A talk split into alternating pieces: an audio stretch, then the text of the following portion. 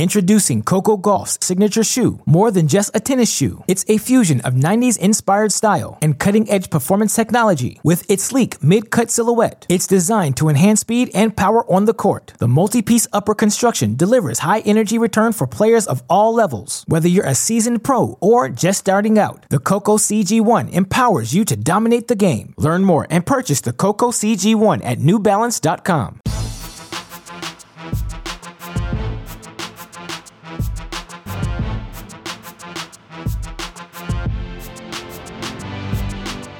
Welcome to the Mini Break, your daily podcast for the biggest storylines, results, and controversies from the tennis world. Today is Thursday, April 2nd. Before I get into my conversation with Chris Halioris and Matt Stachowiak, looking at the seniors with the potentially most impactful decisions to make in terms of whether they're going to return to their college tennis teams in 2021, want to talk about some of the big news that broke today from the tennis world. And of course, before I can do all of that, have to remind you all who makes these podcasts possible, our friends at Diadem Sports. You know the deal. They're helping tennis players across the globe elevate their game by designing the most innovative performance tennis gear on the planet. The Elevate 98, the Nova 100, their two premier rackets on the markets. They've got five sets of strings, incredible tennis balls, great swag from hooded sweatshirts to the drawstring bags, everything you could need. Your one stop shop for all tennis needs during this time. And of course, again, we are so grateful for their continued support. The way you can go support our friends at Diadem. Go to their website, diademsports.com. Use the promo code CR50, 50% off your order. And seriously, we talk about it every day. Uh, you know by now we trust our friends at Diadem, and we think you should as well.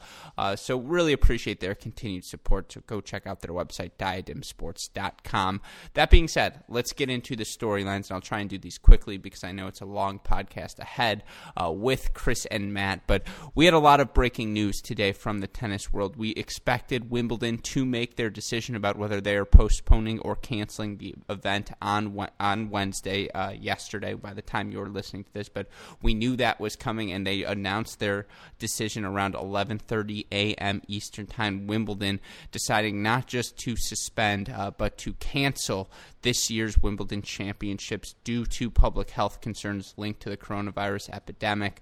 I'll just read the statement. It is with great regret that the main board of the All England Club and the Committee of Management of the Championships have decided today that the Championships 2020 will be canceled due to public health concerns linked to the coronavirus epidemic.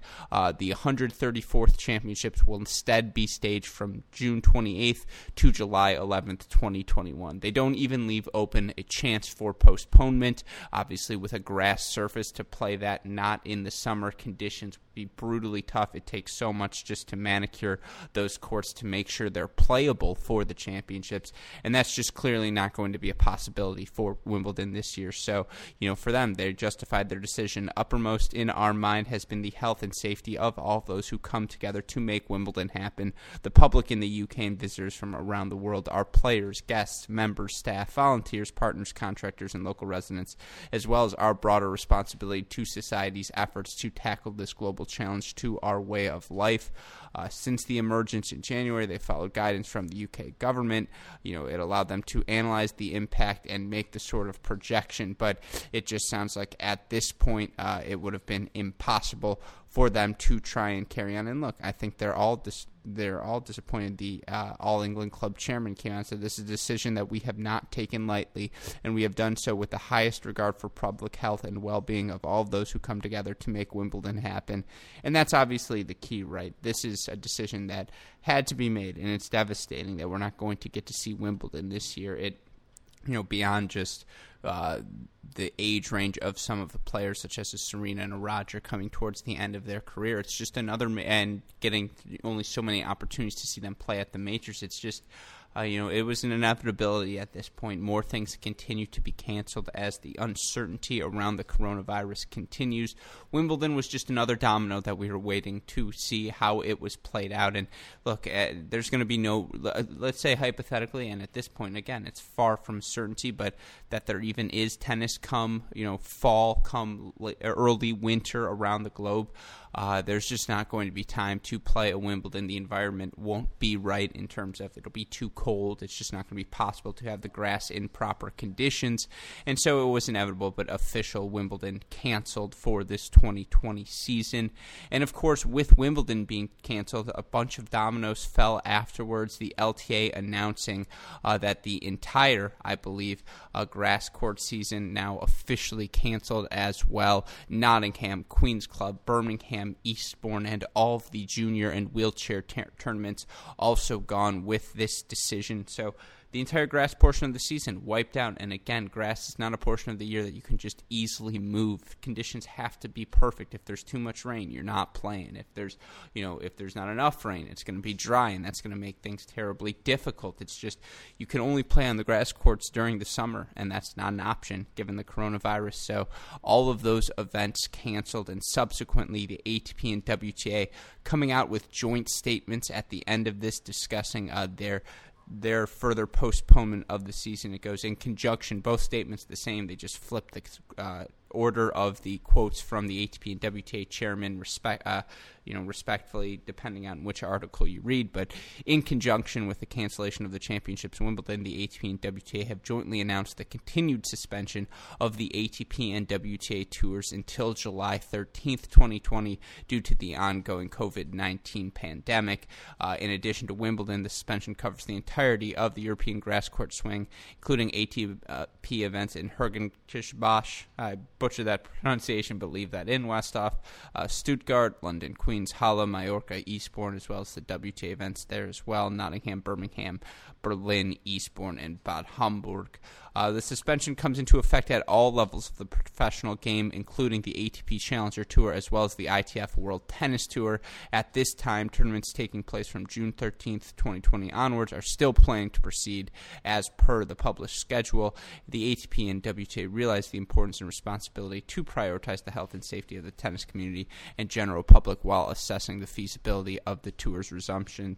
And again, I have to be honest, I think they nailed this one. I think they got it spot on. Uh, it was going to be impossible with any sort of confusion, and that was part of the uncertainty around That is why so many players we've talked to recently on the Correct Interviews podcast are frustrated. While so many are frustrated, it's because there's been no uh, coherent and unified statements across so many of the announcements we've heard. It started when the French Open was kind of like, yeah, we're just going to move to September, and then you know them moving. It's like, well, all of our clay courts events are clearly going to be canceled, uh, but this wasn't all announced at the same time. I'm here, Wimbledon and uh, you know all of the LTA events for the summer. They all announced it at once, and it became very clear that this was coming. They organized their statements. They all came out in a matter of minutes, separated from one another. It was okay. Wimbledon's canceled. What does it mean for the grass court season? Well, five minutes later, the ATP and WTA have come out and said we're canceling the grass court season. As I mentioned, Challenger season canceled or postponed until July 13th as well. Uh, the ITF, as we mentioned, postponed until July 13th as well. So all of these dominoes beginning to fall. And if you do want to read more about these things, again, you can go find those statements on the ATP and WTA websites, in particular about Wimbledon and suspending the tour till July 13th. Uh, there is some positive news. They're going to be using the well, positive with a grain of salt, I suppose. Um, but you know they're going to begin using the Wimbledon facilities as part of the National Health Services in London, distributing medical equipment and offering the use of the facilities to NHS and to the London Resilience Partnership, the collection of agencies in London fighting the battle against COVID 19. We saw uh, the U.S. Open use the U.S. Open grounds to, for something similar on yesterday's podcast. So good to see that spreading. Uh, you know, spreading's the wrong word, but good to see multiple tournaments following that lead as well. Uh, there's also some other re- really interesting things. One of the big facts floating around today. This is the first cancellation of Wimbledon since World War II, and Danielle Rossingh uh, from Forbes wrote about that today. Coronavirus. Other times, Wimbledon has been canceled. Is the name of the article. You know, the last time there were bombs, there were you know chickens and donkeys roaming the car park, armed forces stationed there. This is obviously different than that, but uh, it certainly speaks to they they didn't again handle this cancellation lightly. It speaks to the growing concern and how we all want to get through this coronavirus before we worry about anything like player safety. Uh, you know, like playing tennis matches. I'm sorry, we are worried about player safety. Pl- uh, playing matches something we can worry about in the future. Uh, we talked about this a little bit yesterday as well, but uh, the Times uh, also wrote about why Wimbledon's losses are covered by global pandemic insurance and why their incredibly prescient uh, move to obtain global pandemic insurance made the cancellation decision much easier to stomach financially, at least for the tournament. And again, that's something we talked about. Wimbledon's a cash making machine, so they can afford to get pandemic insurance. There are going to be a lot of tournaments that can't. Christopher Clarey of the New York Times talked about that in an article yesterday that we briefly spoke about. Uh, but you know, certainly it's an interesting look at why the big tournaments can handle something like this. But it's the 250s and all of these grass courts events that are going to get canceled. You know, what are the repercussions going to be for them? We can only know uh, as we get into the future. Uh, but so yeah, that that's really sad news. The only other update, you know, from the schedule that I suppose is slightly brighter note is look, the U.S. Open came out today and they said we understand the unique circumstances facing the All England Club and the reasoning behind canceling 2020 Wimbledon.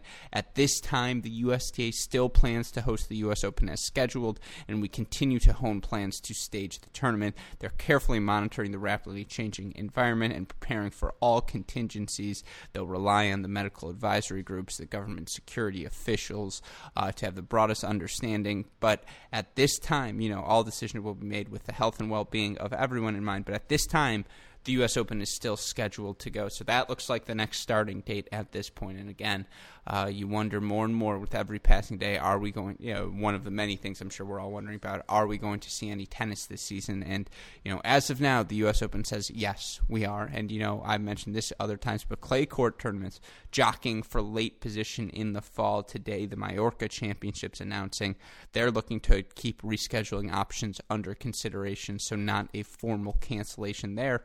And it was interesting to see, you know, World Team Tennis today. Mardy Fish announcing it's going to be interesting what they're going to do with players off till July 13th. But World Team Tennis just gave $1,000 to all of their players as a thank you for their continued support. Uh, we have talked about things such as universal basic income for so many players. It's amazing to see World Team Tennis doing just that. So, uh, congratulations, a huge applause to them.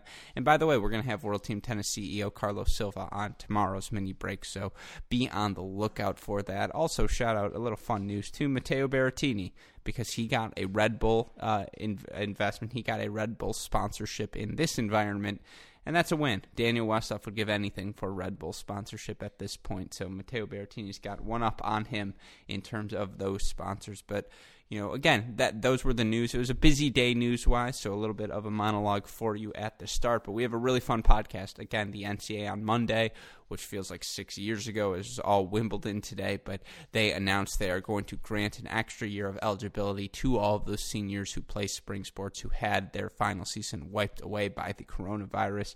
Chris Halioris, Matt Stachowiak, and I reconvene. We haven't gotten to do a college podcast in a while to uh, draft through those seniors we think can have the most impactful, uh, most impact on their teams should they choose to return next year. Some of the names might be obvious for you, but it gets fun, more and more fun as as the exercise goes on. Um, we also, of course, end as we always do with our top five way too early rankings. One scenario if everyone comes back, one scenario if no one comes back. And by the way, uh, just you know, Estela Perez-Somarriba, last year's NCAA singles champion, Ryan Dickerson, RYAN Dickey, and Constant Frantzen uh, for Baylor. Those three players all announcing they will be returning. I'm sure we will continue to hear more and we will update you with as more of those names filter in. But for now, enjoy my conversation with both Matt Stachowiak and Chris Halioris talking NCAA decision and those implications.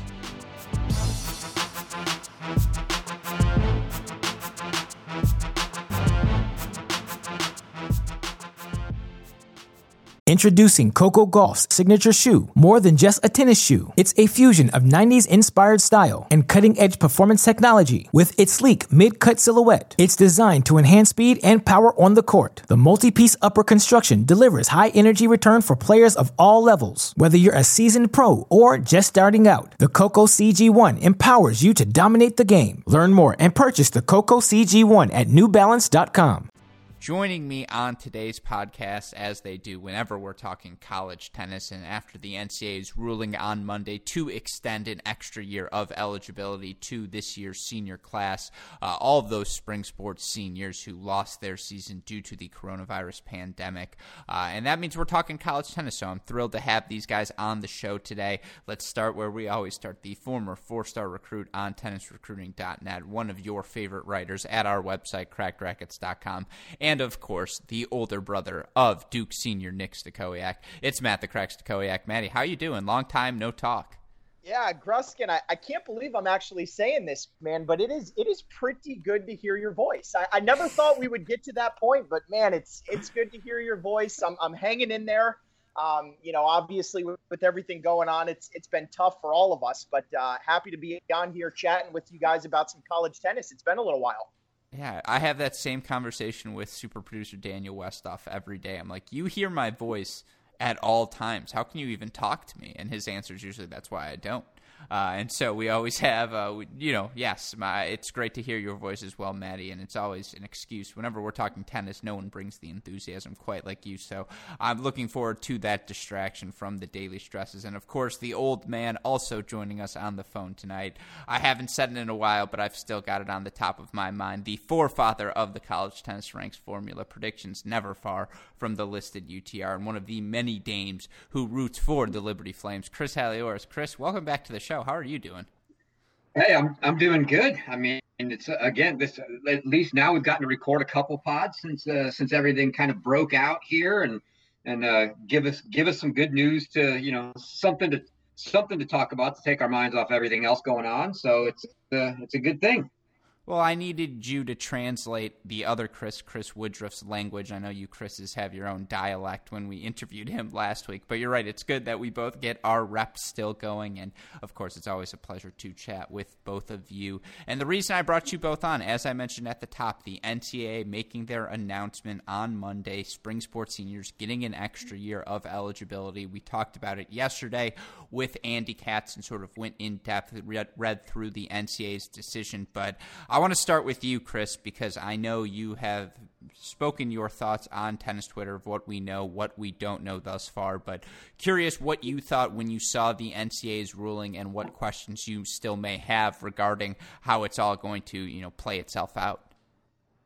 Yeah, well, I mean, my first thought was a little surprised because um, that was kind of the extreme. I think was I, you know, we, we knew they were going to give some sort of eligibility waiver and something back. And, and my gut said, yeah, they'll, they'll give it back, but they'll have to pick a number, you know, bigger than four and a half and eight in terms of scholarship limits for the, for the guys and gals and, you know, maybe go five and a half and nine or something to allow them to come back next year. But uh, basically what they did was they passed the onus of the financial responsibility onto the school, which is kind of, you know, it's a little bit of a shaft from that side um, because now you know some schools can afford it some schools can't. They offered some assistance in the ncaa student fund but student assistance fund but that's generally been that's never been used for scholarships and it's also not a lot of money so we'll see how that plays out. Uh, but but to go full bore and say hey next year it's basically unlimited and you know all your all your returning people that who that would have exhausted eligibility last year can come back, not count against the cap. Uh, you know, that's a that's the extreme. I didn't think they'd go that far. So, yeah, so surprised a little bit in, in, that respect. Yeah. So to rehash some of the things that we talked about with Andy, um, I of course there are some positives and negatives. I agree. Let's start with the positive. And so often it's easy to nitpick and say, well, they still got this wrong. They got this wrong. But just the fact that they went the full nine yards and they let these spring sport athletes have a season back when, you know, tennis players, yeah, you play individuals in the fall and we had gotten through the indoor portion of the year, but the meat of your schedule, April, May. And they obviously were robbed of that. And just the NCAA's willingness to do this, uh, it's commendable. It's something that deserves to certainly be applauded from the get go. Now, you're absolutely right in a couple of things you mentioned in the scholarship. Uh, in the wording and the way it's phrased is you know schools have the option to extend the same amount of scholarship to a player that they were on as a senior or you know say hey we're not going to offer you that much. We're only going to offer you this much. Or can you accept any of the financial burden? And certainly there are problems for that. You know there will be programs across the country like well we actually don't want you back. So if you want to come back you have to pay your own way or whatever it may be.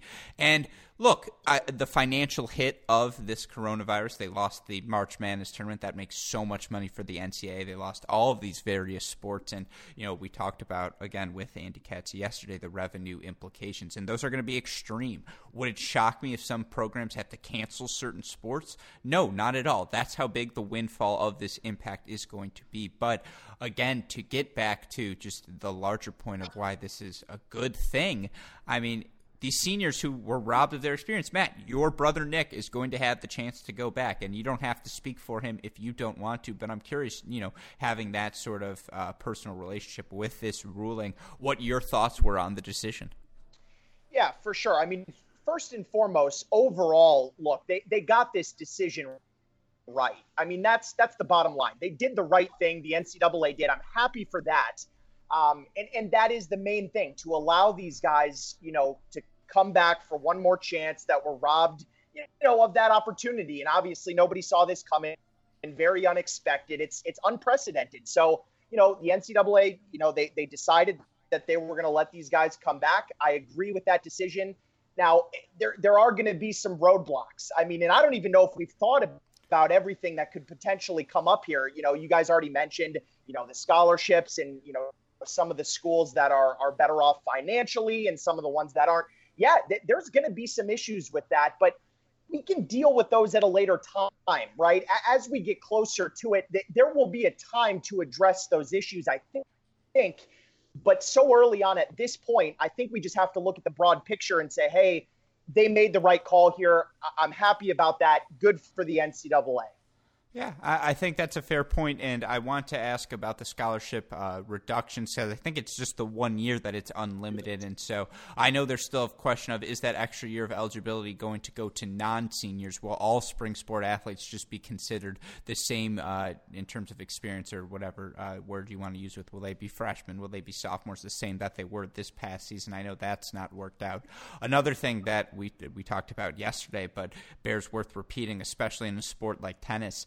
Uh, it seems impossible that the NCAA isn't going to give a one year transfer waiver to any senior that wants it. And there are schools that can't bring back grad students, which would be the case for a lot of these seniors. Uh, if they were to come back, they would try and do grad programs. Or, uh, you know, maybe, again, a coach doesn't want to extend that same sort of financially, that same sort of spot to a kid. Uh, it's just with the amount of social pressure, I mean, it's clear that the social pressure played a role here in getting the NCAA to uh, agree to this extra year of eligibility. But there's there's no way they they're not going to allow seniors to also tra- you know to not transfer. They'll certainly allow them to do just that, but you know, from a scholarship perspective, Chris, we when we talked about it with Coach Woodruff, he talked about look, money's going to be tight for so many athletic programs starting this year, and there's no guarantee that they're just going to go right back to making the same levels of money that they were. And so, even for if it's just one year. I, mean, it's not. I, I don't know. What do you expect from a scholarship standpoint? Do you think we're going to see a large retention rate? Do you expect these seniors to come back? And this will get to our exercise in a second. But you know, there's not pro tennis either. So the idea of turning pro right now like, it would just be poor timing. And I'm not trying to say, you know, that could be direct considered direct shade at Oliver Crawford, who just turned pro for Florida. It's not. You get it. Sometimes you're just ready to go. But uh, on the other hand, why turn pro right now when you don't know when the next event's going to be? Why not just stay within the confines of your school? Let's say, you know, God willing, things are back to normal by September. Go train there for a couple of months. Have facilities open to you as opposed to just going pro right now. I, I don't know. It's fascinating, Chris, isn't it? Yeah, and, and I think it'll be interesting to see with the, you know, we're likely to be talking about a lot of the top guys here, right? And it'll be interesting to see how that goes. Where where it gets more interesting, right, is so you know, let's let's say that you're not somebody that's got eyes on trying to play professional tennis. You know, maybe you're one of these seniors that's uh, you're either a, a mid to bottom lineup guy or you're a mid major player that's not, you know, not number one and you know you're you're maybe a you know 13 two or, or under kind of guy that's you know you don't really have those aspirations. If you've already got a job lined up you're you're not coming back right? I mean that's that's the normal the normal college path for kids that are going to to get used they're using tennis to get their education and get, get in the business world. Now these these kids that we're likely to be talking about that are going to at least try at some point to play pro tennis I think we're going to see some interesting things there. And that is one of the biggest questions that I've got is how things will be handled from an academic standpoint. So let's say, let's say that we talk about 20 kids that are all probably thinking they're going to play tennis post college, but now they've got the opportunity to potentially come back. And let's say, let's say that 15 of those 20 kids graduated in May how do they get to come back? Do they have to enroll in a master's program? If they for the for the fifth for the five kids that didn't graduate, uh, you know, they can come back because they're still working towards their undergrad degree. But the other kids, what do they have to do now? Uh, I, I think that's going to be interesting. Yeah, these are all things to talk about. And you're right, today's conversation, which we're, uh, you know, the exercise we're doing, will focus on a lot of those top seniors that if wouldn't shock any of us if they have pro tennis aspirations as well, and how a lot of these seniors are going to affect some of the top schools in the rankings that we saw this season. But you're absolutely right. Think about all of those. You know, a team. I'm not sure how many. This is an example, but you know, the Pepperdines of the world, or the UC Irvines, the San Diego's, just all of those mid major schools. Let's say you are having a great tournament, but you are ready to move on, and you know they don't have the financial budgets of the top schools. So, you, as much as these seniors may want to come back. It's can they? And if the answer is no, just financially it's not feasible, then yeah, are they going to choose to transfer somewhere else? How does that affect the balance of play? There are so many things still to play out, and of course, we will continue to talk about all of them and more uh, throughout these next couple of months. But what I wanted to do today focus on the positive side. Let's have a little fun on this podcast. So I brought us together to talk about some of those top seniors and the ones we think have you know the biggest choices to make, the could make the biggest influence on the results we see when college tennis returns, whenever that may be. Uh, hey, great shot on that rhyme there, and you know sort of spitball them around. Say the guys we think are going to come back are not going to come back, and end of course with our top five power rankings. One edition of if everyone comes back one edition of if none of the seniors come back and what those rankings look like heading into 2021. So, in terms of the rules, it's very loosely based. Does do you have to have this player come back to the same team they were on? Uh, no, but we're going to talk about that obviously because it's hard to imagine a lot of these top seniors coming back and going to a different school. Uh, but it's also going to be a snake draft. You know, one goes first, then two, then three, then three, then two, then one. And I picked in my head because I sort of screwed the format on him a little bit at the end. Mastakoyak, give me the first pick in terms of the most influential seniors, the one you would want back most for your 2021 team. Yeah, this this one's easy for me. Will Blumberg. Um, obviously, you know I, I, watch him a lot here in North Carolina. Um, just the impact that he's had on that program in Chapel Hill. I mean, th- they are a legitimate title contender, right? I mean, with the squad that they had this year, he was going to be leading the charge at number one. This guy's unbelievable doubles player, singles, everything, leadership, pretty much everything you want in a guy on your team. So for me, that's it, it's an easy call to pick him. I think if he comes back, I mean, good lord, man, they're not really losing anybody else. They got Josh Peck, who is also a senior, but when you look at that roster, and, and we've talked about it so many times on this very podcast North Carolina had as good of a chance as anybody to win the national title. So I think him coming back could be, you know, eh, one of, if not the most important factor for any team in the country. Will Blumberg's my guy. Yeah, I, I think it's impossible to disagree with that. Thoughts on Will, well uh, known at this point on this podcast. He was as good as it got this season. You know, he beat Holt. Obviously, Holt was not feeling well, but he didn't lose at the national indoors, and he was undefeated in doubles until the start of that final. They lost a tiebreaker, but they had two points to serve for it, up five four in that breaker. He's been one of the top players throughout his four years, and I think you're absolutely right in terms of measuring most impactful returners. You know, a lot of these guys, a guy we'll talk about later. This is just a good example, and Alexis Alexis Galarneau, who if he comes back, NC State probably goes from mid tier ACC, and I say that respectfully, to okay, now we're top three with him at the top of our lineup with their depth. Uh, they showed what they can be. You know, they were a top ten school at this point of the season when things, or at the point of the season when things stopped. But if you bring back a Will Blumberg, especially when you have Sigouin and Rinky and Cernoch and you know all these options, even if Peck and Sondergaard are gone as well for UNC, I mean that core Blumberg, Sigouin, and and Rinky, that's winning you matches. Just straight up. That puts you in contention for a yep. national championship run. And so I think that's an undisputed one. I had him number one on my board. Chris, I'm going to give uh, bequeath onto you, whatever it may be, the second pick in this draft. But you know, I imagine Blumberg was number one for you.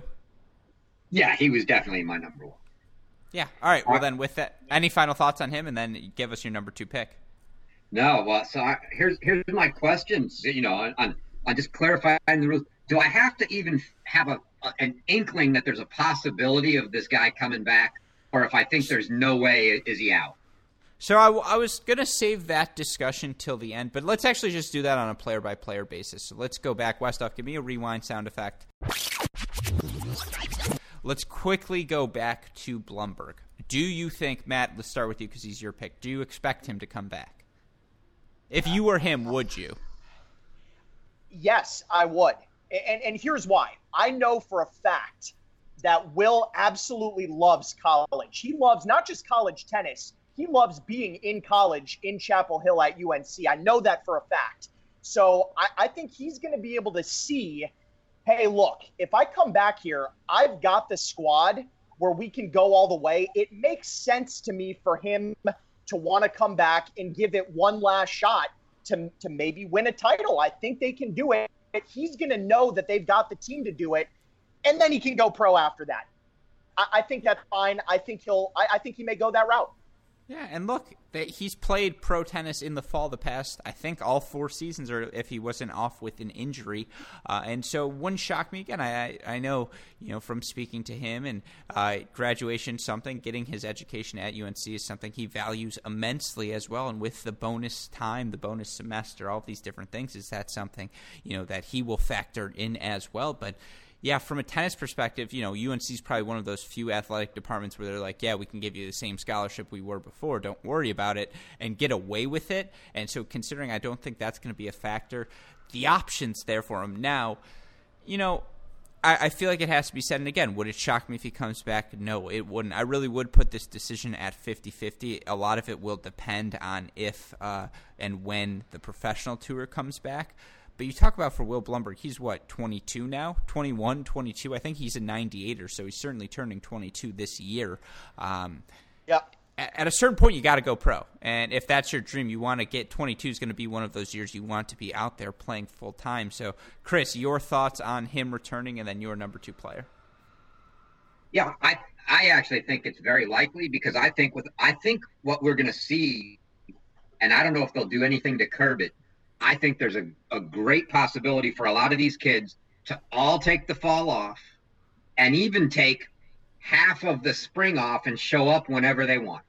They're not on athletic scholarship. They're really, you know, yeah, you want them to be part of the team, but it's kind of like a freebie bonus that you get. And I don't, I think we'll see a lot of these kids take the fall off and then come and play, and they may get the full team experience for the entire spring season or, they may be more like what I would have considered what I thought we would have seen out of Brooksby this year had he been healthy, where, where he still plays a majority of pro tournaments and fits in the college matches when he can. Yeah, I, I, think that's completely fair, and that's a really another good question to have is will students be, or you know, will these seniors be allowed to do just that? Um, but that's enough on Blumberg. Hopefully, we'll get to talk to him about him more uh, and more as this uh, progresses. But uh, your number two player, Chris. All right, I'll take uh, my number two, even though I think there's very little chance he comes back. Yuya Ito. Okay, give me the case for why he's number two, and yes, why you think he's not going to come back. Good, good pick, so, Chris. What was that? Good pick. Yeah, yeah. I think. Well, I, I, think in both. I mean, obviously, there's two guys there at Texas, right? Ito and Sigsgaard. But without those guys, that t- we already saw. You know, their three, four were freshmen this year. So you're down to Woldeab and Spizzirri. And yes, they've got kids coming in, but that's a they are not super super deep. And and he was already arguably you know, what the top or one of the top, right? He's right up there with Will and several others, but uh, players in the nation, and he absolutely super valuable to that team. I think that would be tremendous for them to be able to bring him back for another year. Without him, it gets thin quick. Yeah, I think for Texas, even if they can only get one of Sigsgaard and Ito back, and I know Chris, we heard the same rumors. Ito has a job lined up for post tennis. Um, now I, I don't want to say that's true or false, but if he does, you you know you're going to go pursue that no matter what. If pro tennis isn't something he wants to do, but at the same time, even if you only get Sigsgaard back, you bring up all of those. You know, those freshmen get a year of experience this season. They know what to expect going into the next year, and it's not as though this team wasn't successful um, at the start of this season. And you know, you can put Sigsgaard or Ito at the top. You add in two blue chip recruits, which they have going into this next season that team's really dangerous. Now, I also think it could swing the other way. If they don't get any, they go from being really dangerous to still dangerous, but also just really, really young. So Texas is certainly one of my swing teams. Now, do you expect, and I'll take this to Matt first, do you think they'll get one of Sigsgaard or Ito back? And, you know, if they did, or if they do or don't, how does that, you know, change how you see them? Uh, yeah, no, it's going to change uh, tremendously how I see that team. And and to answer the question, I, I today I would say that I do not expect either one of them to come back. I, I, I don't think either one of them are going to come back. Look, they already won a title, right? A couple years ago. Um, uh, well, really, just even a year ago. That God, it seems like so long ago. But look, these guys recently won a, a natty, and so they've done pretty much everything that they've wanted to do, I think, in their college careers. You mentioned Ito with the job lined up. I don't know anything about that, but but you know, even put that out of the equation. Just the way that I see that team now, I, I don't I don't see either one of those guys coming back. And obviously that changes Texas, you know, tremendously. They're they're losing their top two players, captains, leaders, everything. They're they're there's going to be a big drop off there, and, and Texas could struggle next year. You know, they're going to be a very, very young team. Skilled, yes, talented, but just super young, and and you know, it's going to be tough for them. Yeah, I think that's fair. Sigsgaard played Davis Cup at the start of 2019, but the last Pro Futures event he played was 2017. If that's any indication of where he's leaning. I, I don't know, Chris. It, I mean, sure, Ito's the pick, right? If you get him back, Texas is now still a contender because they have the top end talent of him plus the depth, and you know he was on fire to start this season. I think that's a good number two pick. I'm going to transition to number three here, if that's all right with you guys. And the guy I'm going to go with, I think this isn't going to shock any of you, but my number three pick here would be Brandon Holt for USC. And the reason is simple. If Brandon comes back, once again, this team's one of, if not the national title contender entering the season. They would bring back everyone else from a team that's only lost came in Columbus to Ohio State, but they ended up winning the national indoors with a worn down Brandon Holt. They'd still have the incredible depth at the bottom of their lineup as well.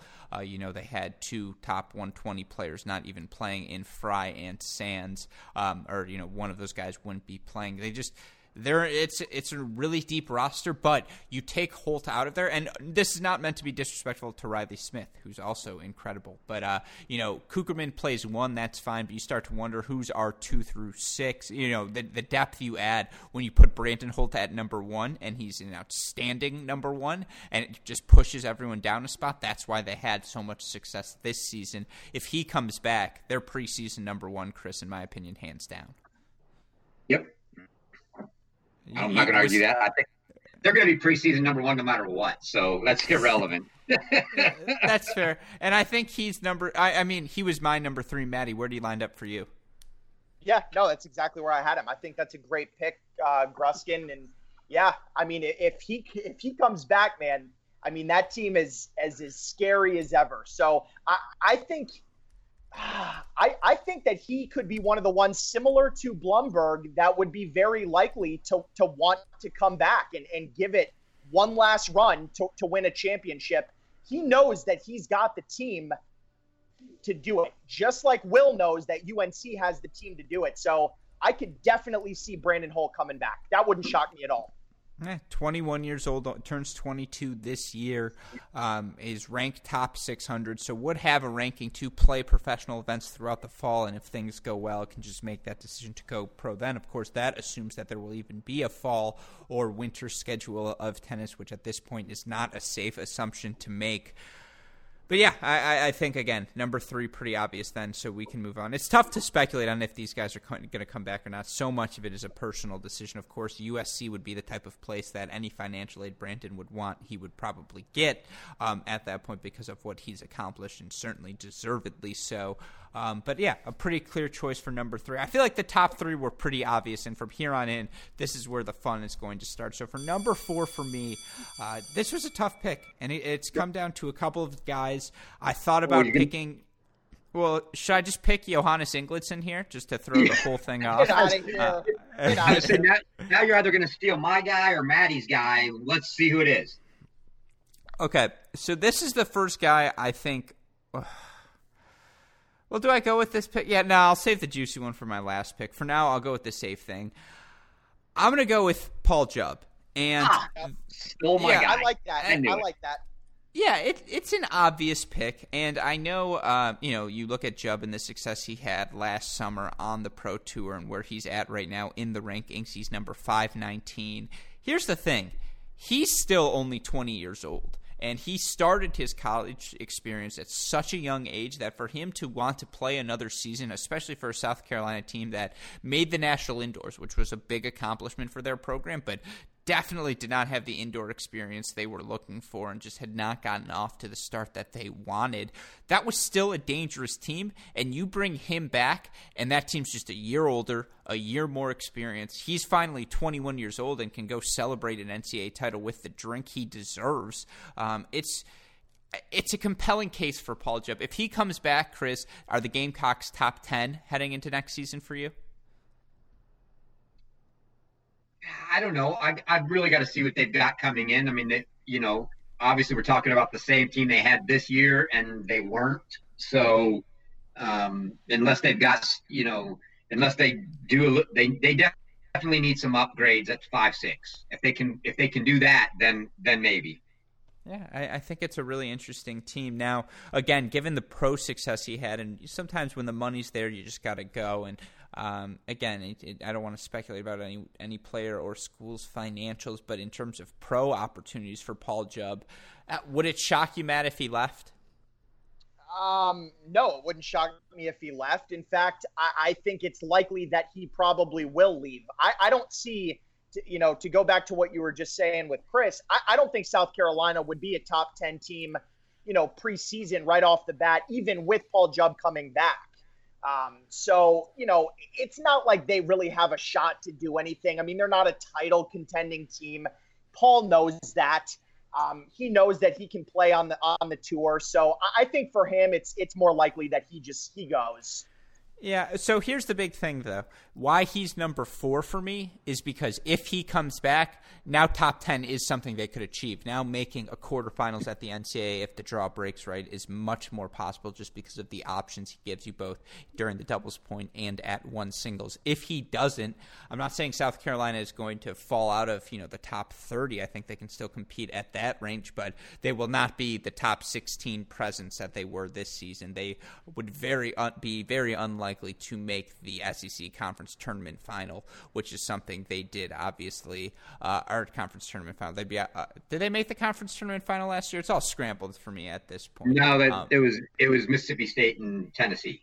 In Tennessee, that's what they well, lost. In the, the, they lost in the semis to Mississippi State. That's what it was. The point being that uh, you know Paul Jubb makes a lot of things happen for them, and so him not being there would be a big loss for South Carolina. But certainly we could understand if he's ready to test things out on the pro tour. But all right, Chris, your number five most impactful senior, and again, I feel like this is where we're going to start to disagree. Yeah, I mean, I, I got it. I mean, he forced my hand, Maddie. I'm sorry, but. Uh, you know, it's a draft. I'm taking the best player left on the board, and the best player left on the board is Lexi Galarneau. Fair. Really? Yep. That's All fair. Right. And uh, so we were talking about this beforehand, but you know, again, make the case if if Galarneau comes back, NC State comes back. If he doesn't, not yeah, you know, lot, I mean, rebuilding. Yeah, they're in a lot of trouble with without him. Right? I mean, they were. Uh, let's. I mean, I'll be frank. In my opinion, this this season they were over their head, even with him. They were playing above their heads. What the production they were getting out of the rest of those guys, when you know you do you you stack the teams up against each other on paper. Some teams are just better teams than they are individual talents, right? And they were a good team. Those guys knew how to play. They they played with each other, and they were they were a good team. Without him, uh, it's a it's a big hit to that team. If he comes back, that's just like you said at the start of the at the start of the show. Uh, you know, yeah, they're looking at trying to trying to stay top three with him. There's you know they're mid mid pack and you know hoping to stay you know above the midpoint without him. Yeah, I think that's perfectly said. Anything you'd like to add as our ACC expert, Maddie? Yeah, no, I was just going to say, I mean, obviously I watch him a lot. He is the juice that really, you know, the Wolfpack feeds off of off of Alexi a lot. I mean, without him, they're losing not only, I mean, by far their best player, but just, you know, leadership, a captain, a guy that really brings it every match. I just yeah, I, I don't think without him, it's it's going to be rough sledding. And you know, they, they've they've been a solid team this year, but I was really interested to see what they were going to do once we got into ACC play and just see how they stacked up. Because similar to what Chris said, they had a phenomenal start to the year, but I just I don't know if that was going to keep up all the way throughout. And they were going to have some tough matches in the ACC. So I just I wanted to see how that was going to play out. But yeah, for Alexi, I mean that's a guy that I want to draft. Man, he's he's awesome. With threats to our nation waiting around every corner, adaptability is more important than ever. When conditions change without notice, quick strategic thinking is crucial, and with obstacles consistently impending, determination is essential in overcoming them. It's this willingness, decisiveness, and resilience that sets Marines apart. With our fighting spirit, we don't just fight battles, we win them. Marines are the constant our nation counts on to fight the unknown, and through adaptable problem solving, we do just that. Learn more at marines.com. Yeah, I completely agree with you. And just a quick pro ranking update: you look for Alexis Galarneau. He's number 559, but a career high inside the top 400. He's still 21 years old. Won't be, you know, he'll be 22 at the end of next season. A young 22. Uh, so he, yeah, if he's graduating college at that time. That's not too old. Certainly, uh, that would be fine. And he'll have a fall, hopefully, again, although we don't know. And for a lot of these players, just because we don't know if there's going to be a pro season, why not stay in school, stay eligible? You have a, a guaranteed place to go train, hopefully, uh, at a minimum. So certainly delay that decision as long as possible. Although we do have some breaking news a guy who's not going to be on my announcement list, but a guy we certainly enjoy talking about, RYAN Dickey, committing to come back to Baylor. We'll see how that influences your top five rankings. But Maddie, two picks to you. Give me your six and seven seniors. Yep. So number six on my board, I have one. I don't know if you guys are going to have him or not, but I, I, like this pick for me. I'm going to go with Val Vacherot of Texas A&M. Okay. I thought for sure you were going to say Nick when you were with that lead up. You're going to be like, I don't think you have him on your board. Now, hey, hey, come on, man. Come on. Let, let, let's let's be real here. Look, I love Nick. I'm not picking him for this exercise. Um, no, v- Vacherot, though. Look, this is a guy for Texas A&M. I mean, they were really coming on, right? They, they had come off a win uh, over Florida. I think he beat Oliver Crawford in that match. Um, you know, to secure a 4-3 win for A&M over Florida. This guy, if if he returns, A&M returns just about everybody else, I believe, uh, that was Yeah. playing in their lineup. They were a pretty young team, so that's a guy to me that just makes a huge impact, singles, doubles, and again, the way that they were playing, I mean, that is that is a top five team that has a really good chance to make a run. I think. Um, Val Vacherot, man, let, let's keep an eye on him because A and M could be scary if he comes back. I think. Yeah, Vacherot, Habib, and Aguilar are as fine a top three as any in the country, and they were hitting their stride. You're right; they were, you know, two games away from closing out Michigan and getting to the quarterfinals at the indoors. Indoors never going to be something they thrive at, but yeah, they had just beaten Florida, and it was a team we had all said was dangerous this season. They bring everyone back for another year. Now you're right. Vacherot comes back. It's a national championship contending team, and next season could just be a jailbreak because it's it's going to be so much fun how much depth and talent against so many of these top teams could potentially have. And even if they don't get Vacherot back, you still have Aguilar, Habib, Schachter, uh, Guido Marson. You still have Barnaby Smith as well. It's still a really good team, but I mean, Chris, Vacherot comes back. Is that your SEC conference favorite? Oh, no question. I mean, Yeah. uh, he, yeah, he's. I mean, with with with given that Florida has has lost Crawford, um, I mean, you know, obviously they've got they've still got tons of talent there. But if you get the top three back uh, uh, at A and M, uh, you know, and, and with what they've still got in, in Smith and Schachter, and then a host of guys that were fighting for, for the number the number six spot, yeah, that's a that's a tough team. I mean, they were they were definitely already top ten now. So uh, with him back, yeah, Yeah, definitely definitely the preseason favorite. completely agree with you. Well, then, Maddie, who's number seven? All right, number seven. You guys, you guys. And I'm brought- really upset. We have agreed with everything thus far. Like all Yeah, these guys I had, have been I on had, my board. I had Vacherot at seven, so I'm assuming that Maddie is now going to take my six with his seventh pick. Nope, I, I don't think so, Chris. This, this is a guy that, look, you guys aren't going to have him. Uh, you, I, I know you're not going to have have him. Grusk and I already talked about this. I'm picking this player just because he's a top ten talent alone. I don't think his team's going to do anything, but I just this is a guy that I would want on my team. Carl Soderlund from Virginia. Okay, That was my six. Oh, okay, right. I mean, I don't think his his return. I don't think that really does all that much for Virginia. I mean, they weren't really one of the top ACC teams in my mind anyway, so it's not like they're going to all of a sudden become a contender with his return. But I'm just saying, from from a, a big board standpoint, if we're going to rank the seniors, Carl Soderlund is a guy that can beat anybody in the country on any given day. I mean, he's a phenomenal player. So that's a guy that I, I want on my team. I'm picking him. Yeah, I, I again by talent, I agree with you. Yes. Why he's lower on my board is because I think there are more impactful seniors who could come back. I and we'll get to them maybe in a second, but Are they, are No, they I- better? Are they better than him though, skill wise? No, I mean, look, Okay. he's you're right. Skill wise, certainly a top ten, maybe even better than that from a senior perspective. So I don't I don't disagree with anything you said. Again, you made a very justifiable case. I just think there are more impactful seniors who could come back. And again, this gets into Yes. my rules for this draft are sketchy at best. Um, but yeah, that I that's agree. just I guess a me thing. yeah, that's just a me thing. I don't know. Is there any chance if Soderlund comes back, Chris, we see a jump from this Virginia team? I, I- think it's going to be tough for any any of these guys to do it because from I think anybody that wants to leave that's coming back is going to get cat from everything I can tell get they get a they get a free pass at their current school. They have to count against the cap if they transfer.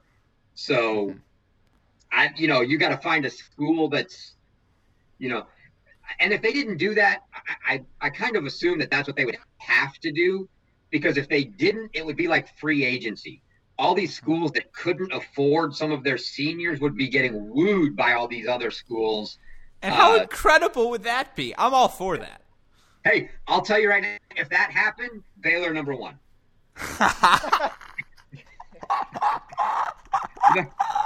it's, no it's out, no question. Bolin recruits everybody and gets them all one year free pass. I'm Man, not commenting on that. That lineup of Soderlund, Ito, Blumberg, Galarneau, Jubb, and Holt is going to look awfully good. Sorry, Brooks, yeah. we don't have space for you. Yeah, can, I mean, can you imagine if that? I mean, that would legitimately be possible. It wouldn't happen, but yeah, if you were going to allow, you know, grad transfers to not count against the cap, you could just go free agency recruit the best team you could, or you know, the guy, whatever the guys could just decide all the best. Hey, let's all go play together somewhere. Let's make, uh, you know what? Let's Pepperdine. make uh, Valdosta we're going State to Ma- the national champion. No, we're going to Malibu. Come on, let's be real. They're still college kids. Yeah, okay. Um, no, I, I, think that's a really good point, um, eh, Chris. And again, that comes down to some of the things we still need to know about the transfer rules. But uh, for Soderlund, he comes back. I mean, individually, he can still accomplish so much, and it would certainly be a boost uh, to get a player of his quality back. Um, but again, you know, he's a guy who I don't know if he has pro aspirations or not. He certainly has been ranked highly before, uh, but it's a good question if he's going to come back or not. But all right, Chris, your number eight. I don't like anything else. Um, you want to start going in? So now is where you should go tactic. Now let's you most impactful. It doesn't even have to be the best. I have some funny ones, some ways to go. I, I skip Christian Sigsgaard because we talked about Texas enough, and obviously they're one All of right. the potential. I'll, I'll, I'll go completely off. I'll go off the ship impactful then because I'll take my on my board. I'll just say this: my board the next four on my board were Kova, Sigsgaard, Riley Smith, and Kyle Seelig. Um, uh, all in my discussion as well. We can hit all. I mean, we don't have to hit but, all of them, but who? You but if I'm going to go, if I want to go as, but but again, you know, for various reasons, I didn't really want to take any of them. I'll go with Impact, and I'm going to St. Mary's and Damon Kesaris. all right, give me the case. I mean, come on, this kid had a, I mean, just an unbelievable run in the fall last year. But far and away at a school of that size, he's like he's a lock number. He's a, he's a lock win every match basically for them until they play. You know, until they jump out of you know their level and start you know going out and playing maybe a USC or you know Pac-12 teams. Uh, and even at that, he's still in the matches. I mean, that that's a kid that's going to make you know, a point and possibly another half in, in doubles. I mean, he's a huge difference maker at that school. Anytime you can just lock up a point right at the top, I mean, it, it's great. So I think for them, if they got him to come back for another year, uh, a huge boost for them. That's a phenomenal pick, Chris. That is why we have you on the pod. Matt, do you even have a counter to that? Well, all I can say is Damon Kesaris was not on my board. Uh, at least not anywhere near the top 10. And, and I didn't rank him out far enough to where he would be on there. But um, no, I, I look, I, I like you guys mixing it up. I don't think it's a bad pick. I just, I wouldn't have picked it, but that's fine. Yeah, no, t- talent wise, he's not going to hit, you know, the top 10 board. But I will say, you know, if you go look up uh, you know, if you want to go look UTR wise, when you start getting down into the middle of what would be the senior board, you know, you're talking 15, 20. He's above guys like Ponwith, Oradini, Charlie Broom, you know, uh, Zeke Clark. They're, you know, he's right in that mix. So to have a guy at a St. Mary's yeah. that's that level, just a huge boost for them. I, I think that's completely fair. And you mentioned a lot of guys I have in my honorable mentions, and I have the final pick, but I'll run through those honorable mentions real quick. Um, I already made my joke. Not Johannes Ingildsen, not Josh Peck. All due respect to those guys. I think both of their schools can. Uh, and again, this is going to be purely based on most impactful. Um, there's a couple different ways, guys, I want to give shout outs to. I mean, Ben Goldberg, not impactful. He falls into that category as well, but I'll keep him around as long as I can. Um, you know, a guy like Tim Sandkaulen for Mississippi. Mississippi. You get him back, given the start they had to this season, that team's even more confident. Uh, oh, know, he's, com- he's coming back.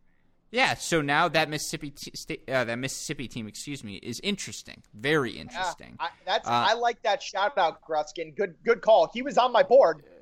Yeah, you really do miss me. Two good calls in one podcast. This is uh, first. Um, but you know, we joked about it. Nick, if Nick Stachowiak comes back, that Duke team, one more year of experience. Are you kidding me? That's really impressive. Dominic Starry. I think Northwestern, they get two blue chip recruits in, one of them Presley Thieneman, obviously someone near and dear to our hearts here at Cracked Racquets. Now the depth of that team it's really interesting. And they have Starry and Steve Foreman up top. That's an interesting li- lineup. Uh, you know, if uh, the, the duo of Broom and Horneffer want to come back for Dartmouth, that's interesting. Uh, I think Eduardo Nava, he doesn't have to come back because Wake Forest has incredible depth, but if he does, now again, they stay really strong.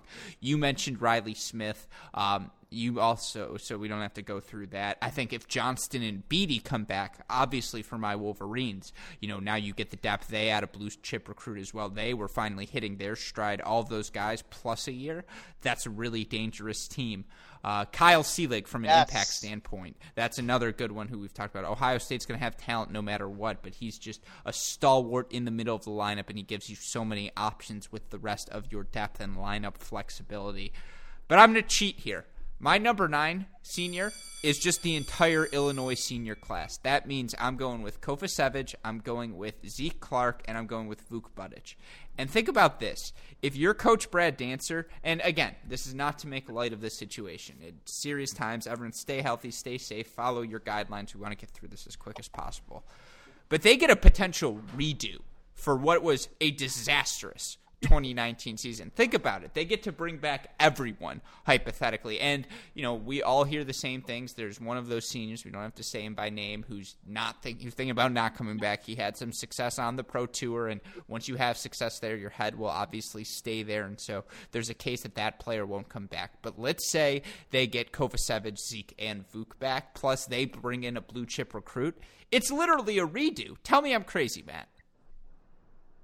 No, you're not crazy. That's that's that's accurate. I mean, it is a redo, and I'm sure they would all love that. Now, I just I don't know. I I, I can't say that those guys are are going to come back and give it another go. I mean, we know about Kova. I don't know if his head's going to be in it. He's going to want to go play pro. Zeke, I'm sure he may have a job lined up or something. You know, it's going to be tough for him. I don't know if he's going to come back. I, I don't know. I mean, if they do come back that makes it super interesting. I agree with you. Illinois will be definitely a team to watch out for. At this time, though, I wouldn't expect it. I'm, I'm not going to get my hopes up and say that they're going to come back right now, at least. I just want them to so I can get another shot to predict them as favorites next year. Just be like, no, this is the Illinois team. um, but I, I don't know. Uh, I guess, Chris, final thoughts. Uh, we did mention a guy there, Jackie Tang for Columbia, who deserves it. Um, but, you know, your final thoughts on this senior class, you know, the most impactful guys. Yeah, I think that I think there's a couple other uh, honorable mentions out there, probably that are from an impact standpoint, especially too. Uh, I mean, guys like Parker Wynn at Texas Tech. Uh, I mean, that would be a, a big boost for them. Uh, they're not super deep, so bringing back a guy at the top of the lineup, uh, Stefan Milicevic at Minnesota. Um, I think you got an interesting, you got a very interesting situation with you know Coach Woodruff that we just interviewed uh, for for the Cracked Interviews pod last week. Um, you know, he's got he's got his grad transfer in Giles Hussey as as well as Luca Wiedemann and they lost, as he mentioned in our interview, they whittled, they lost like four guys there. Uh, they, they lost Timo Stodder's little brother Finn, and they lost uh, Scotty Jones during the year. So for them to be able, for, for them to lose those two was going to be a big hit to that team. So I think it will be it will be ultra important for them to try to get you know at least one, if not both of those guys back. Um, And then uh, and I'll go a couple of Olive. I mean, you're the Big Ten guy, Kareem Allaf at Iowa, um, mm-hmm. and then uh, Shaun Hill at BYU is another one. Yeah, I, I, all good picks. Again, there's so many you could go throughout the rosters. It's the mid majors if they can bring back seniors. Who knows what a year of continuity can do for all of those schools? But that gets us to our final exercise. Although Actually, before we get into our rankings, I had actually we, will we'll talk about this when we get to the rankings. So let's get right into those now. We never like to end one of these college tennis podcasts without offering our top five schools. We usually do top eight, but it's way too early to get into those sorts of quarterfinal seeds. So I asked you guys for top five, two editions. One edition of if everyone comes back except for Oliver Crawford, who said he's already going pro, and one assuming no one comes back. What are our way too early top fives for the 2021 season? With that in mind, Westhoff, give me a top five ranking sound effect. Maddie, give me your first. Let's start with if everyone comes back. What's your top five look like? All right. If everyone comes back, th- this one was pretty easy for me. Um, and really, I, in no particular order in these top five. This is just going to be my top five in some order, but I've got USC. No, I want an order. You're not getting out of it that easy. No, Give me an no. order. Well, fine. All right. Here's the order then. Here's the order. Number one, Southern Cal. Number two, North Carolina. Number three, Texas. Four, Ohio State. Five, Texas A&M. There you go. Wow, that is so. You put A and M top five. You think that? Absolutely. Val Vash. So I already hit on that point right before with Mm-hmm. Vacherot. Vacherot, Habib. You've got Aguilar, Barnaby Smith, Noah Schachter. Um, you name it. I mean, we can go on down the line. I think that team was on their way to being a top five team this year already in the SEC. So I, yeah, no, I think, I think absolutely. If everybody returns, to me, they're they can absolutely be a top five team, title contender. Why not? So no Baylor for you. No Baylor. Interesting. No TCU either. Now look, see these schools. Well, we're going to get into the other rankings. Baylor. Okay, that's that's what I was looking for. Okay, that so it cha- uh, We'll get into that. You're right. We'll talk about that. Term. We'll get into was that. Baylor yeah. Brooksby's not coming back. We already know that. So that doesn't count. Like when you say everybody coming back, no, no, no. The reason why I'm not including Baylor is because Brooksby doesn't count. So he's I, I eliminated him from the process, which is why I don't have Baylor in the top five. They'd still be That's- top ten, but Brooksby, I'm not I'm not counting him in this equation because we know he's not coming back. Interesting. I'm going to say this. I know I'm going to get a text about you saying that. All right, Chris, let's go to your top five. Give it to me. I think we all agree USC, UNC, 1 2. Yeah, USC, UNC, one, two, Okay, give me three, four, five. three. Texas A&M. Wow! I why- can't believe I underranked A and M this badly. I feel like I failed. All right, this is an indictment of my list. I'm upset with, but go on. Four TCU. Five Texas. Okay. So what this is telling me is that I am once again too far down on Texas. This is again if they bring everyone back. Um, yeah, I mean that, that's the you problem. know, I, I don't think any of us think that they're bringing Six Nito both back. But Right. Th- that was your exercise. If they do, I I say they're top five. Yes. Okay, okay, that's fair. See, even if they do come back, I still have USC, UNC. Again, in my theory, if everyone comes back, that means Brooksby as well. I put Baylor at number three just because we still never got to see them fully formed this year. And so I, I still put a little asterisk next to them. I have TCU four. They were hitting their stride. We all could see it. They bring back literally everyone, regardless of what happens. So they're number four for me as well.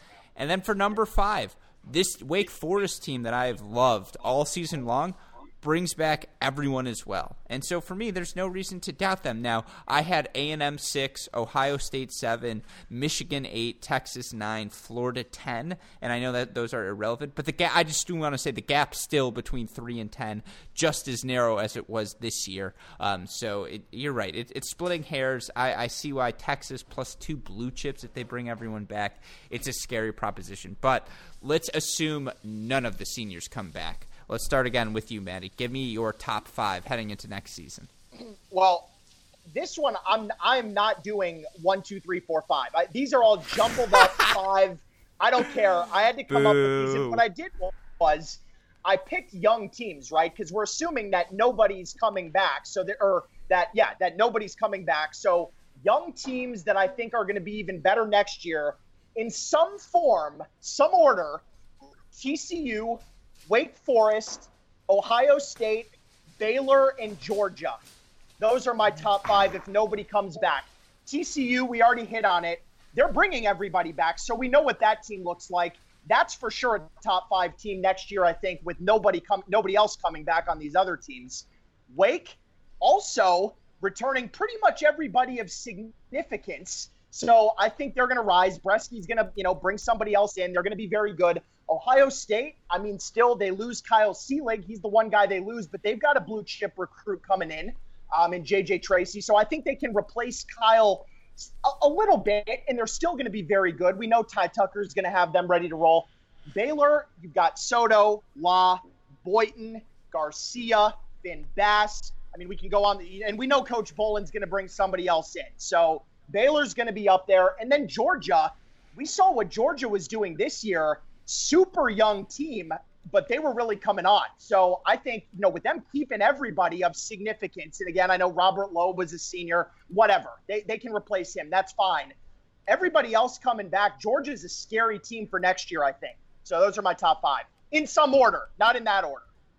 No, it's all teams I'm interested in as well. Of course, I'm going to let you cop out on this one, but you know, it's fascinating that for the first time in two full seasons, and none of us expected to be at this point, but you didn't mention Florida, and it didn't offend me. And it, I cannot believe that this Crawford and Riffice little time, you know, time span did not produce a national championship for Florida. I can't believe it oh. because you're going to look back at the talent that rosters and just it's incredible. Um, now I'm not saying they're out of the hunt, but they're not in my top five either. And that Georgia, a fellow SEC team, can be justifiably put ahead of them, maybe even Texas A&M as well it's crazy because I again I was on those podcasts we did two years ago and we were ready to start talking about a Florida dynasty and as, as of this moment and again things can still change but it may seem like that's not going to be the case. Chris, your top five. All right, I'll, I'll attempt to give them in order, but man, what a disaster this is going to be. One USC. I don't okay. care if they have Brandon Holt coming back I mean, Cukierman's going to play with anybody, and you know, yeah, no, they lose. No they, Riley Smith either. They, they they lose Riley Smith too, but I mean, they were all, they were nine deep as it was. Um, I still think, uh, yeah, I still think they're going to be the preseason number one regardless. Um, two TCU, mm-hmm. three Georgia. Wow. Four Wake Forest and five Florida. Okay, so we agree on four of the five teams. I have USC, TCU one, two. I have Wake Forest three. Why did you put Georgia three and Florida five? Am I did I just sell on Florida too soon? Make the case. No, well, you know, I mean, Florida's they're going to have everybody, everybody back, right? Except Crawford and Ingleton. Ingleton wasn't playing so it's basically everybody but Crawford. Um, but I think it's you know they were they were struggling to hold a top five spot this year. They're going to lose Crawford, and everything they've got, you know, everything else they had behind him was after Riffice, right? It was one big jumbled mix anyway. So it, it's the same jumbled mix, but now up a spot. You know, yes, they're deep. They're still going to be deep at six, but it's the same deepness, it's the same depth they had this year, and and they weren't able to crack the top five. So I, I'm just, you know, I'm back. I was high on them at the beginning of the year. Now I'm going to say, yeah, they couldn't do it. Now they're going to lose Crawford and and just slide some of the depth up. They're they're going to have to come back and and show it to me now. I, look, I, I, completely agree with that assessment. I think that's why I have them down at number 10 in my list, which feels crazy. Um, but I have, again, USC, TCU, Wake, Georgia for me, number four. We saw them come on strong. They, you know, yes, losing Loeb hurts, but you're right. They bring back everyone else, and they have one through eight, a ton of talent. I still threw Baylor in there because I just think, uh, yeah, top five team. They just, again, all as you mentioned, those top four, plus they're going to fill out the bottom of their roster just fine. And if Brooks comes back, who's not a senior, he could come back regardless. That lineup is just scary good. You know, Ohio State, Michigan, Texas A&M, UNC, Florida were the rest of my top ten. And I do think, just like this season, it's going to be splitting hairs. We're going to have a lot of depth at the top until we see them playing matches. And God willing, we'll get to see them at the start of next season with no delay. Uh, it's going to be a fascinating season, both for the men and the women. And it's a really fun time to be a college tennis fan. Now, of course, I kept you both here longer than I said I would, so we can wrap first Matt, then Chris. Any final thoughts? No, it was fun, boys. I, I had fun doing this again. I, I, wish we had some tennis to go watch, but uh, you know this this will have to do for a while. So if if you had to pick one college tennis match highlight on YouTube to recommend for fans, what's the one you turn to as comfort food? Oh God, that's so hard, man. I don't know if I can just pick one. I I can't. I don't know. There's All so right. many. I mean, I could name like ten of them. There there's not just one that really sticks out in my mind more than anything. I can't really say. Chris, your thoughts? Yeah, you know, I, am my thoughts are a I'm ready for some college tennis, and b the one thing that we didn't talk about that I'm really waiting to see that has really has nothing to do with the eligibility announcement is be, but because of the shortened season, what in the heck are we doing for kickoff weekend? the draft? That's a great question. Yeah, I, I, I mean, what rankings are we using to slot in the top fifteen and and decide, you know, as well as everything after that, who's who picks when, right? Yeah, I, um, I'm dying to see that. Is it the frozen rankings? But there were, you know, you have the frozen rankings, but then they played matches that final week and never put out another ranking, including those matches. So that's got to count for something. So yeah, I'm, do you I'm think just... we could convince the ITA to give us a you know lock the three of us in a room? We get all the information, the listed UTRs, the 64 top ranked teams that agree to play, and they're like, all right, you guys figure it out. Figure out who's going where. Figure out the most equitable circumstances. Could we do it? No, no chance. zero chance. Yeah. Even though I'd love to do that. What do you mean? I, it'd be Michigan. No, I don't want to disqualify it because I actually think that's a great idea. I would take the rule seriously. I'm not. See, I'm not making a joke because I would take it that seriously. Ah. No, it's a it's a thought for sure. See, for me, that's a great question, Chris. All American awards, are we still going to give those out this year? These are all things lingering, and as we hear more news, of course, we will come, we will reassemble and discuss those things as we go. But, gentlemen, it's always a pleasure. Uh, again, we got robbed of the end of the college tennis season, but you know, go to vasp.tv backslash men's tennis. You can watch a year's worth of Virginia highlights, and that's my comfort food, as you both know. But I will talk to you both soon. Thank you as always. Bye.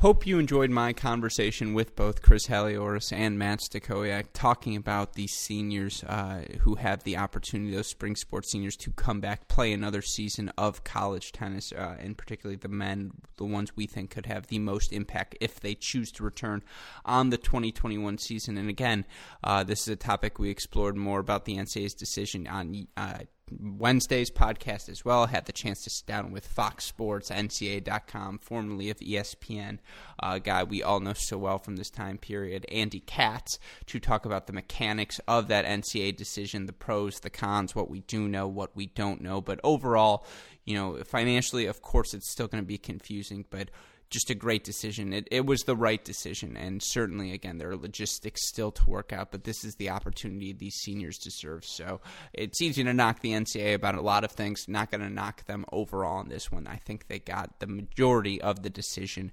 correct, and again, shout out to Matt and Chris for uh, enjoying that, ex- exploring that exercise with me. It's not like we ever have stable rules when we do a podcast, but they always are willing uh, to go with the flow. A lot of other great content for you guys, though, this week at Cracked Racquets. We recently launched two new series, both on YouTube. And if you're not subscribing to our YouTube videos at this point, you're robbing yourself of, uh, you know, hours of content to distract yourself with while we're all trapped at home. Let's start with Overserved, our look at all the unintentional comedy uh, that goes on on a day by day basis from the tennis world TikToks, Instagram, Twitter videos, you name it. We either mimic it, make fun of it, or, you know, give praise to it if praise is deserved. And super producer Daniel Westhoff up to all sorts of cool things with those series. So, again, go check out our YouTube channel uh, and give that video a look. We also launched CR Classics, our look at some of the best matches in tennis history. We break down the highlights, we set the scene for each match match, talk about the implications, talk about some of the funny things the commentators were saying during the match, talk about the biggest points, all of that and more in our first episode. Jamie McDonald and I break down one of our favorite matches of our lifetimes, the 2011 French Open men's semifinal, where Roger Federer knocks off an undefeated Novak Djokovic. That's a really fun one and really fun series. Again, um, we, we've got a bunch of fun things coming up here at Cracked Racquets. So if you've missed any of our content, go to the website, crackedracquets.com, for the more immediate updates Twitter, Instagram, Facebook, YouTube. It's at Cracked Racquets. Like, rate, rescri- subscribe, review to this podcast, the Great Shot Podcast, the Cracked Interviews Podcast where we've had guests such as Denis Kudla, and I believe today Claire Liu episode got released. We've also had Bethanie Mattek-Sands back on the pod, Chris Woodruff, the former ATP top 30, now head coach for uh, the University of Tennessee, Vesapunka, and you know so many more. So again, we uh, will keep things rocking and rolling here at Cracked Racquets. We all we ask again, go like, rate, subscribe, review, share those with your friends. Let us know if you have any comments as well. We would love to hear your feedback. I know super producers Max Slinger and Daniel Westhoff, who have a f- of an editing job to do as always. They've been putting in the hard yards. So any comments you guys have, of course, would always be much appreciated. Shout out again to our friends at Diadem Sports. Go to their website, diademsports.com. Use that promo code CR50, 50% off all of your orders. Go to our friends at ArrowBar as well. Use the promo code CRACK30 for 30% off of your tennis energy bar needs. And again, that's the only tennis specific energy bar out there. So be sure to go grab that while you can. But for my wonderful co-hosts Matt Stachowiak and Chris Halioris, for our super producers Max Ligner, Daniel Westhoff, and our friends at Diadem Sports and Arrow Bar, as well as all of us here at Cracked Racquets and the Tennis Channel Podcast Network. I'm your host Alex Gruskin. You know what we say, folks. That's the break, and we'll see you all tomorrow. Thanks, everyone.